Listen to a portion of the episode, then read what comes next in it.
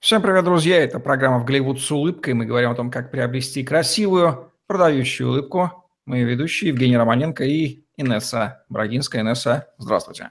Здравствуйте, Евгений. Здравствуйте, зрители. Инесса Брагинская, стоматолог-ортодонт, выравнивает зубы, нормализует прикус, восстанавливает челюстную систему детей и взрослых. Более 8 лет ведет частную практику в стоматологических клиниках Москвы. Обучалась в Канаде и США, сертифицирована по современным методам лечения – наружным и внутренним брекетом, съемным капом, виртуальному планированию лечения. Свыше 500 пациентов с ее помощью уже имеют красивую продающую улыбку. А давайте-ка развенчаем сегодня самые распространенные мифы о брекетах, потому что они отравляют их носителям жизнь. Практически каждый, кто слышит о брекетах, сразу же ассоциирует их с дискомфортом. Ну как, конечно, с железками во рту. Жить-то как. Почему массовое восприятие скобок такое отрицательное, Инесса? Я думаю, что это не столько миф, сколько действительно не очень красиво выглядящая картина, когда зубки белые или желтые, неважно, но они какого-то такого одного оттенка, а что-то металлическое, и помимо брекета ведь мы устанавливаем дугу в, в пазы брекетов, поэтому получается, что во рту много всего, это утяжеляет само восприятие улыбки. Плюс в нашей стране очень консервативно все равно еще воспринимается все, что связано с инновациями. Даже с теми же имплантами до сих пор а, идут споры постоянные о том, что я лучше похожу с дыркой, то есть я похожу с отсутствием этого зуба на месте, или же я потом поставлю, то есть мы такие тяжелые на подъем до сих пор. Если бы, конечно, мы стремились к тому, чтобы с детства прививать вот эту вот культуру посещения специалистов определенных, а, начиная со своих детей, то, конечно, в возрасте, когда, например, уже пора ставить брекеты, неважно, металлические или какие-то еще, не было бы такой паники, потому что я больше это связываю с тем, что стоматологов не любят в принципе, как специалистов, их боятся, само собой. А, это уже вызывает некоторую такую фобию и манию у многих людей. И связано это, конечно же, с тем, что нет этой культуры, начиная с детства.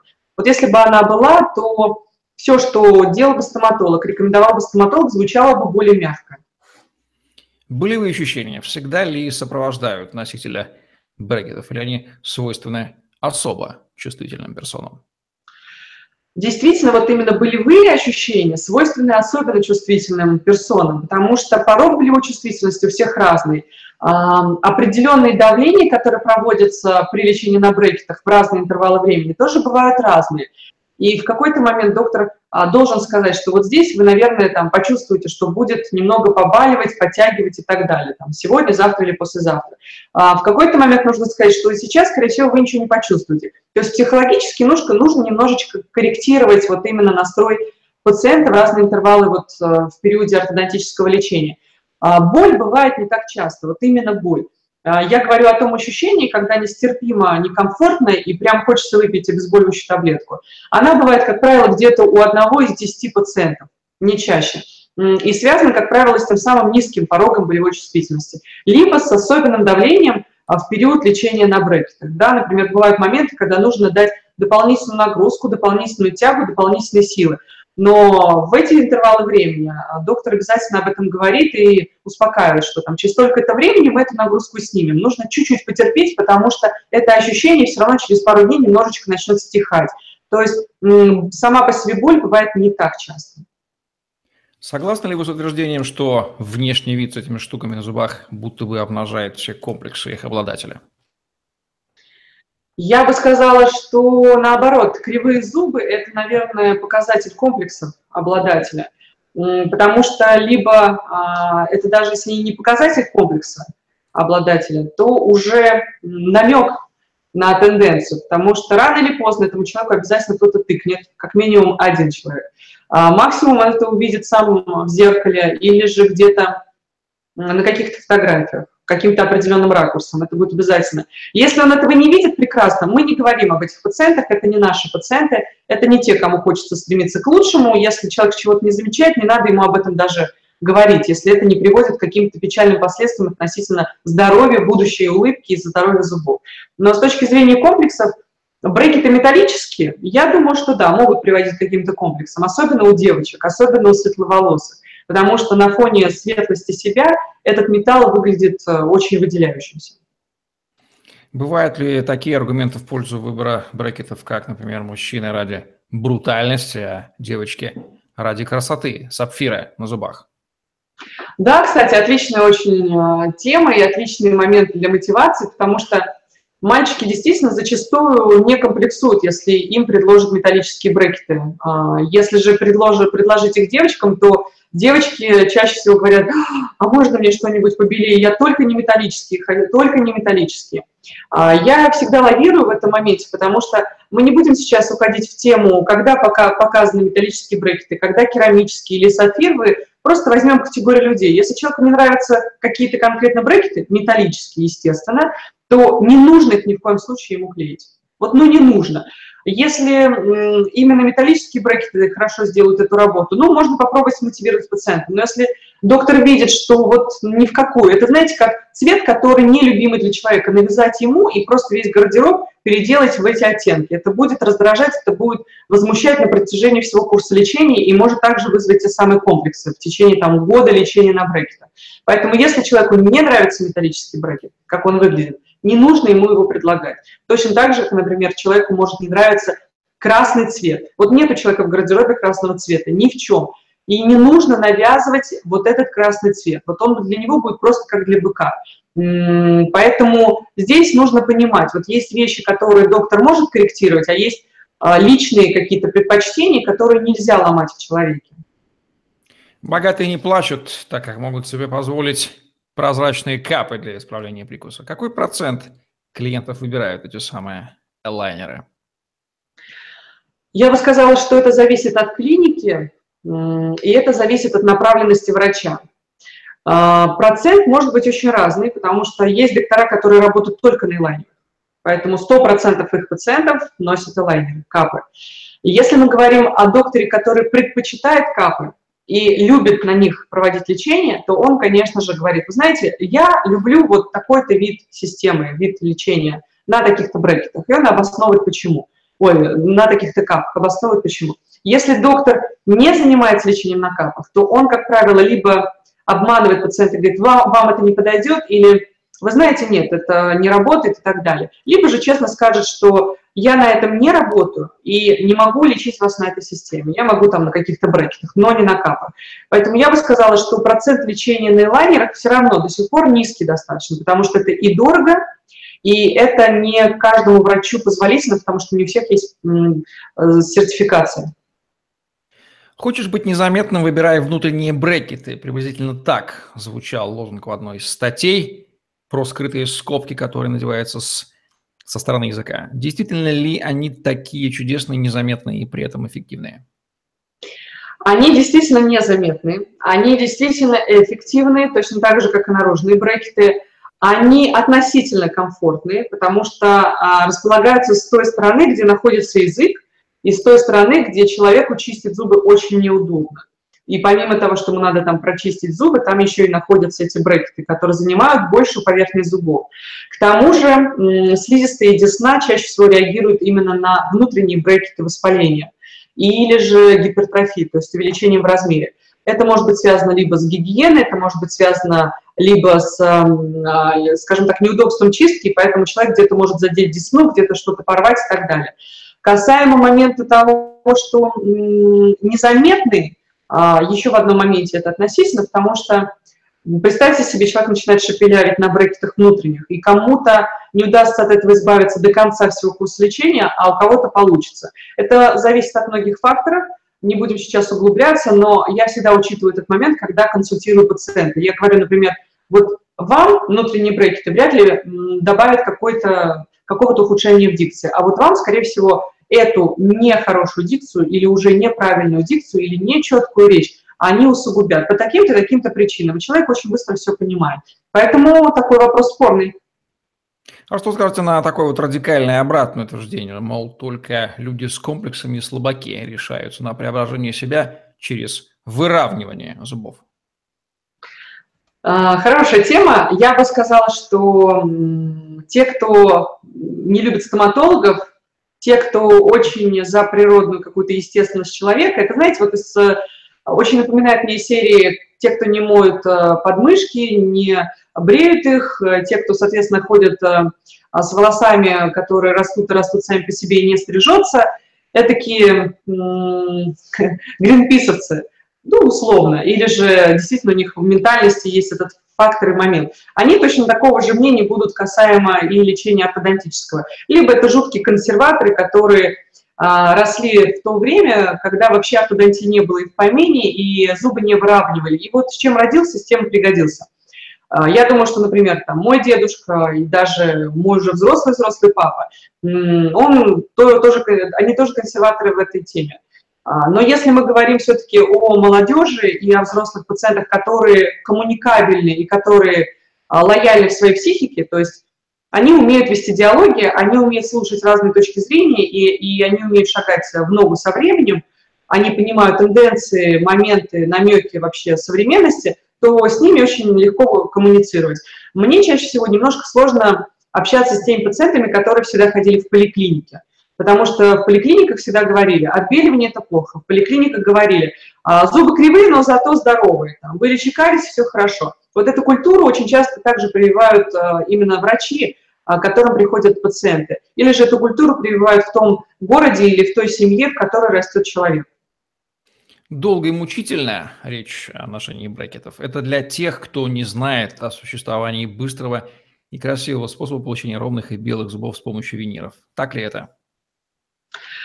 Иногда действительно а, уходит некоторое количество лет, 2, 3 или 4 даже года на ортодонтическое лечение, и потом все равно приходится ставить массово виниры или какие-то конструкции, коронки и так далее. А, здесь нужно сразу же размышлять а, двойным образом, и доктор должен обязательно сказать об этом пациенту. Вот бывают случаи, где невозможно без предварительной подготовки поставить виниры. Невозможно. В силу неправильного прикуса, в силу сильной стираемости зубов, в силу мышечного гипертонуса, который ведет э, к той же стираемости, к сколам, к бруксизму, ночному скрежетанию и так далее. То есть есть уже сопутствующие проблемы, сопутствующие, скажем так, патологии. А вот в таких моментах, конечно же, требуется ортодонтическая подготовка. Но пациентов э, тогда нужно настроить на то, что если мы лечимся на брекетах, это не значит, что вы потом уже просто будете ходить со своими зубами. Здесь нужно будет обязательно сделать то-то, то-то, то-то, то есть некоторую реконструкцию. А наш этап, он всего лишь такой подготовительный. И тогда пациент будет сам размышлять, нужно ему идти в эту такую длинную цепочку лечения, я уже молчу про финансовую сторону вопроса, что нужно потратить деньги не только на брекеты, но потом на виниры, не знаю, лазерную коррекцию десны, имплант, ну и куча всего. Либо же действительно он э, предпочтет сразу же а, скажем так, плюнуть на эту ситуацию и ходить с тем, что есть, и потом как-то там разберется, когда совсем приспичит, что-то будем делать. Вот тут такой момент очень своеобразный, тонкий, нужно обязательно а, уведомлять пациента, потому что не имеет смысла начинать такую длинную историю, если у человека просто-напросто нет желания и финансов. Против, Против генов, генов это говорят, категорически молодые взрослые. Почему? А, против генов иногда действительно не попрешь, потому что генетика определяет и структуру зубов, генетика определяет и какие-то воспитательные особенности в человеке, и какие-то привычки, и какую-то уже мыслительную деятельность, собственно. А, тем более генетика, конечно же, напрямую влияет на тип челюстей и на склонность к определенному прикусу, если он в стадии формирования, или же уже на, сформированный прикус. Генетика определяет, будут ли у ребенка промежутки между зубами, как у мамы или у папы, или у него будет скучность, как у мамы или у папы. Это зачастую так происходит. Генетика определяет, будет ли у человека профиль вогнутый, или выпуклый, или прямой, и так далее. А генетика определяет еще и, а, скажем так, вкусовые даже некоторые особенности, потому что если в семье родители симпатичные, мама и папа, то, скорее всего, ребенок, имея какие-то нарушения, скажем так, изменения, ухудшения в своем профиле, в улыбке, в зубах, он э, будет говорить, я хочу зубы, как у мамы или у папы. Мама, я хочу вот как у тебя. Папа, почему у тебя ровные, а у меня кривые? То есть очень много особенностей. Сейчас, я думаю, большинство со мной бы поспорило, но это то, что я выявила из э, своей практики и наблюдений. Хочешь похудеть, одень брекеты и о еде забудешь надолго. Вы предупреждаете о сложностях питания своих клиентов? Я всегда предупреждаю о том, а, какое будет питание, еще даже на консультации, в принципе, или на повторной консультации после диагностики. Потому что я говорю всегда о том, что если вы рассчитываете на то, что похудеете килограммов на 10, 15, 20 и только для этого пришли, то это ложь. Настолько вы похудеете, неважно, с брекетами или без, без брекетов. Если вы рассчитываете на то, что вы как ели, так и будете есть, то это тоже вряд ли, потому что как минимум объем порции, он резко уменьшится, сократится. Количество съедаемой пищи а, за определенное время тоже уменьшится, потому что а, невозможно все время, будучи с ножом и вилкой а, за тарелкой, съедать за там, те же 15 минут а, столько еды. Поэтому, скорее всего, чувство насыщения будет приходить чаще. Плюс есть некоторые действительно исключения, ограничения в питании. Это нельзя есть, например, стейки, жесткое мясо, нельзя есть отбивные в идеале, нельзя есть то, что является клетчаткой сильной и всякими вяжущими продуктами, то есть это а, может быть, а, морковь, ее, как ее нельзя откусывать, нельзя, а, соответственно, есть мясо, которое типа пармской ветчины, оно наматывается на брекеты боковые и отклеивает их. Нельзя жевать жвачки, нельзя есть большое количество шоколада, вообще нельзя есть шоколад с нугой, с орешками и так далее. Поэтому если э, чипсы нельзя есть, поэтому если исключить эти моменты вместе еще и сухарями и так далее, то получится действительно, что человек уже не потребляет какое-то количество продуктов, может, к которому он привык. А, от которого, соответственно, скажем так, пух на глаза. Если же человек сам по себе вегетарианец и питается правильно и здорово, то его весовая категория, скорее всего, не поменяется никак. Опасаются ли появление шепелявости, ухудшения дикции носителей брекетов потенциально, и проходят ли эти неприятности после снятия брекетов? Да, всегда опасаются. Как правило, каждый говорит о том, что, вы знаете, вот я переживаю, а что делать с шепелявостью, я буду ли говорить хуже, и когда это пройдет, и пройдет ли вообще, а когда с ними брекеты пройдет или нет. Вот все эти моменты действительно важны, потому что мы люди социальные, мы люди общительные, у нас есть э, вообще речь, э, мы обладаем языком и здравым смыслом для рассуждений. А я всегда говорю, что то, как вы будете разговаривать, зависит напрямую только от вас. Потому что если вы будете тренироваться даже при появлении шепелявости с внутренними, например, брекетами, то это может быть временным характером, потому что будете больше тренироваться, выговаривать скороговорок, больше читать, больше общаться, и тогда, соответственно, привыкнете к брекетам быстрее, потому что а, нужно, чтобы привык язык. Для этого он должен много-много говорить, для того, чтобы просто перестать замечать то, что внутри что-то есть, что его ограничивает в объеме. А если это наружные брекеты, то, как правило, дикция не меняется никак. Очень редко бывает так, что немножко неудобно говорить. А, как правило, происходит это по причине того, что мы только наклеили брекетом, брекеты, и, а, скажем так, губа и слизистая как раз-таки а, напирают и обхватывают именно брекеты. И человеку просто-напросто непривычно. Мышцы начинают чуть-чуть перестраиваться напрягаться. Но это проходит через пару недель, в принципе. Если мы говорим о ношении элайнеров или кап, то там дикция ухудшается на первую неделю, наверное, точно. Но однозначно тут нужно просто постоянно их носить на зубах, и тогда человек говорит с этими элайнерами точно так же, как и без них. Брекеты старят, добавляя складки в области носа и губ. Это так? Нет, как раз-таки брекеты очень часто нивелируют или улучшают природные, скажем так, погрехи. А, потому что носогубные складки, они имеют как раз-таки свойство разглаживаться, если они есть у человека, потому что увеличивается объем натяжения именно кожных покровов. Если мы говорим о губе, которая, например, была и так оттопырена, и вдруг мы одеваем брекеты достаточно такие большие, весомые снаружи, то, конечно же, эта губа ухудшится в своем а, восприятии. А, тогда лучше всего выбрать действительно либо лечение на капах, либо лечение на брекетах изнутри, но в случае, когда губа сильно оттопырена, то там изначально планируется лечение с удалением зубов, а, поэтому этот эффект будет ненадолго, нужно понимать. А, и если мы говорим об изменениях в профиле, то, как правило, всегда педантическое лечение приводит к улучшению этого профиля.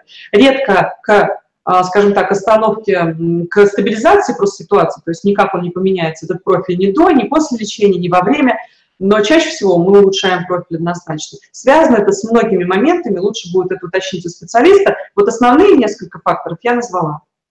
Увеличивается риск ли риск неприятного запаха а, изо рта с кучей металла, который неизбежно скажется на личной жизни обладателя? И как ему жить с таким зловонием? Да, незначительно все равно запах э, у человека при ношении брекетов меняется. Но чаще всего он имеет, скажем так, отрицательный знак в случае, если человек плохо ухаживает за зубами. Если он ест много специй, например, в том числе. Или же он чистит зубы вроде бы как постоянно. Утром, в перерывах между питанием, там, не знаю, перекусами. Но не дочищает. То есть здесь нужно, чтобы доктор корректировал. Еще очень важно понимать, насколько часто пациент делает с брекетами профессиональную чистку зубов. Я, например, пациентам с брекетами а, всегда делаю профессиональную чистку зубов раз где-то в 3 месяца, может быть, раз в 4, в зависимости от гигиены конкретного пациента и человека. А, кто-то курит, кто-то много пьет кофе, кто-то любит есть большое количество еды со специями, кто-то любит белковую пищу и так далее. Поэтому здесь все индивидуально. Если налета очень много, то нужно своевременно делать профессиональную чистку, потому что этот налет уже невозможно вычистить пигментированный, например, или камни невозможно вычистить зубной щеткой и пастой. И, конечно же, определенный запах будет однозначно. Очень часто неприятный запах бывает тогда, когда воспаляется десна в ходе ортодонтического лечения. По разным причинам она может воспаляться – но если она текает, то, как правило, обязательно это приводит к сильному изменению запаха полости рта. Это может быть и у пациентов с брекетами, и у пациентов без брекетов. Поэтому состояние десен напрямую влияет на запах полости рта. Не всякий начальник или топ-менеджер может себе позволить выровнять зубы брекетами в силу служебных табу. Им светит только обточка зубов виниры или такие есть выход для таких людей? Я думаю, что корпоративная картина выглядит везде по-разному. Зачастую человек может просто-напросто, пациент, соврать, что ему нельзя носить брекеты, давайте-ка только вот это, потому что он считает себя авторитетным, он считает, что над ним будет смеяться, издеваться, а он же такой важный, ему там 35, ему 40, неважно, он начальник и прочее. А, я никогда с такими пациентами не спорю, делаю вид, что я поняла, о чем идет речь, и говорю, что, ну, ради бога, это всегда выбор просто человека. А каким образом он его предоставит мне, на каком подносе, это его личная а, тактика. Если мы говорим о моментах, когда действительно запрещено носить брекеты наружные, а, и можно только внутренние и капы, ну, смотрите, выбор уже есть. Можно и капы, и внутренние брекеты, ради бога. Если мы говорим о ситуациях, когда запрещаются только металлические брекеты, то еще проще. Огромный выбор керамических брекетов. Но я не видела еще ни одного пациента, которому запретили носить все. То есть и брекеты, и капы, и, э, не знаю, внутренние брекеты. То есть это уже, конечно, полный бред. Я думаю, что в таких местах работать не нужно, потому что если руководство запрещает человеку, а, скажем так, нарушает его личное вообще пространство, то это очень плохо. Главное, чтобы выглядели брекеты чистыми, главное, чтобы там какие-то резиночки, проволочки были аккуратного вида, чтобы действительно это не было ощущения желтизны на зубах, у тех, кто постоянно пьет кофе, там, курит и так далее, у которых сразу же это все облетает налетом и прочее, прочее. Но тогда это уже дисциплина должна быть самого пациента. Натертости на щеках и царапины на зубах от колючек скобок вызывают жалость к носителю. Неужели нельзя придумать более комфортные брекеты? Скажем так, какие-то вот дефекты, которые могут возникать во время лечения на брекетах, они, конечно, имеют место быть до, то есть в самом начале лечения, во время или в конце. Я бы не сказала, что они несут какой-то аховый характер. То есть не бывает таких ситуаций, когда жутко расцарапала щеку. Если жутко расцарапала щеку, то в этом виноват уже сам пациент или какие-то жизненные обстоятельства, потому что мы всегда предупреждаем о моментах. Допустим, если вы почувствовали, что вам колет дуга, придите, пожалуйста, на прием, мы скорректируем, подправим. Можете вы написать там нам в WhatsApp, Viber и других э, сетях, э, позвонить нам. Если, соответственно, вам что-то не нравится, вы чувствуете что-то, что-то, что, что что-то начинает натирать и давить на слизистую, то надо использовать воск, э, значит, вот вам гель и так далее. То есть это все у наших пациентов есть. В случае, если пациенты жалуются, что им все время что-то колет, давит и так далее – а, здесь нужно разобраться по причине, почему это происходит, потому что ситуация может быть несколько. Например, человек а, выпил накануне вечером а, большое количество пива, значит, ночью он 100% будет отечным, станет отечным. Тем более, если он начнет спать на одной из сторон, щек правой или левой, то обязательно проснется с наминами именно на этой стороне. И я всегда говорю пациентам, то есть если вы пьете, пейте умеренно. Лучше всего не потреблять вообще алкоголь в больших количествах, которые можно использовать. То есть это пиво, шампанское, вино и так далее. Лучше всего пить тогда, тогда крепкие напитки, потому что много их вы их не выпьете. И не разбавлять, естественно, с какими-то соками, там, газированными э, напитками и так далее. Вот в таком случае, действительно, а, человек, человек будет чувствовать себя комфортно. Если мы говорим о моментах э, тех людей, которые любят специи острые, то, конечно, они тоже задерживают влагу в организме, или те водохлебы, которые действительно пьют там по 4-5 по литров в день. Вот перед сном пить, конечно, за несколько часов такое количество воды не надо.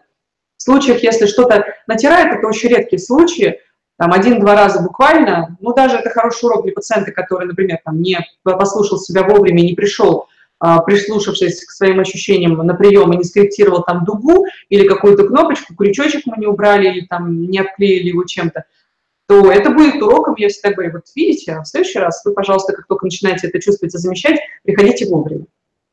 Пол жизни проходил в брекетах, говорят некоторые любители преувеличивать. Сколько на самом деле придется действовать, чтобы получить голливудскую улыбку? Ну, полжизни это, конечно, очень утрировано. Если мы говорим о том, что человек долго носит брекеты или еще что-то, то, конечно, да. Если это там выходит за рамки двух лет, то я сама сочувствую таким пациентам. Но я бы сказала, что здесь, знаете, такой момент, а, всегда стоит вопрос, а стоило ли оно того? Вот если оно того стоило, то тогда не нужно жалеть какие-то 3-4 года из своей жизни потому что за этими тремя-четырьмя годами открывается другая совсем жизнь и уже другое ощущение качества себя самого. Если это все ради красоты и здоровья, то прекрасно. Можно и потерпеть, потому что проще 3 или 4 года пролечиться, чем ходить с некрасивыми зубами, с ужасными с разрушениями, сопутствующими этой истории, а, и, соответственно, комплексовать вообще улыбаясь. Вот а, это всегда только лишь мотивация самого человека. А, если мы говорим о людях, которым приходилось лечиться повторно, к таким относится моя младшая сестра, то, конечно, я им сочувствую, но, опять-таки, стоит ли оно того? Конечно, стоит. В итоге она будет с красивыми зубами, правильным прикусом и, скажем так, без каких-либо побочных эффектов а, в будущем для себя и своей личной жизни. Это здорово. Здесь момент такой, что я таких пациентов всегда слушаю и делаю для себя отметку, что люди есть нетерпеливые, есть э, скептические и есть негативно настроенные. Значит, нужно над этим поработать. И вот такие вот мифы, типа, надо было раньше этим заниматься до 18 лет, сейчас осталось смириться с тем, что есть прикус, не исправить, или какой смысл выравнивать зубы, мучаясь с ношением скобок, если после снятия придется вложить еще финансы в отбеливание, виниры, реставрации и прочие вещи, или выравнивая, не выравнивая зубы, все равно потом разъедутся, только потеря времени и денег. То есть вот такие вот отмазки – дабы не делать, что вы обычно, как вы их разрушаете? Ой, да, целый такой чемодан просто негативных э, моментов. Ну, в таком случае я обращаю внимание на то, с какой интонацией это произносится. Если человек задает этот вопрос спокойно и говорит, потому, э, и говорит, вы знаете, мне это рассказали, я это где-то прочитал, я наслышан, то тогда нужно развеять эти мифы. И вот по порядку, аккуратно. Если человек говорит это эмоционально бурно и негативно, значит, все гораздо сложнее. И я чаще всего с такими пациентами не то, что не связываюсь, но аккуратно и тактично, недолго, потратив время на то, что разъясняем какие-то моменты, в которых они несколько заблуждаются или неправы, просто даю им время, чтобы они подумали. То есть я их не перевожу в другую стадию, скажем так, отношений, то есть я им не делаю диагностику. А, потому что какой смысл делать диагностику, если человек должен сперва для себя решить, настолько ли он категорично к этому относится, или он хоть как-то, но может примерить на себя эту одежду в виде брекетов. Я всегда говорю пациентам, вам нужно с этой информацией переспать, вам нужно представить себя с брекетами. Вот вы либо можете себя с ними представить, либо не можете. Если не можете, то никто не сможет вам поменять вот это восприятие и э, впечатление. Если вы можете это себе представить, то значит не все потеряно, значит, действительно вы где-то на пути, и все остальное это только страхи, которые можно убрать. Вот, наверное, как-то так. Так будем надеяться, что главные мифы, которые могут послужить препятствием к голливудскому с помощью брекетов, мы развеяли. Ну, а скажем конкретным, пусть работает каждый конкретный стоматолог. И психологические причины, почему этот миф используется, копается дальше. Все с помощью Инессы Брагинской в программе «С Голливуд». Голливуд с улыбкой. Ставьте лайк, подписывайтесь на YouTube-канал и красивых вам здоровых продающих улыбок. До новых встреч. Всего доброго и до новых встреч.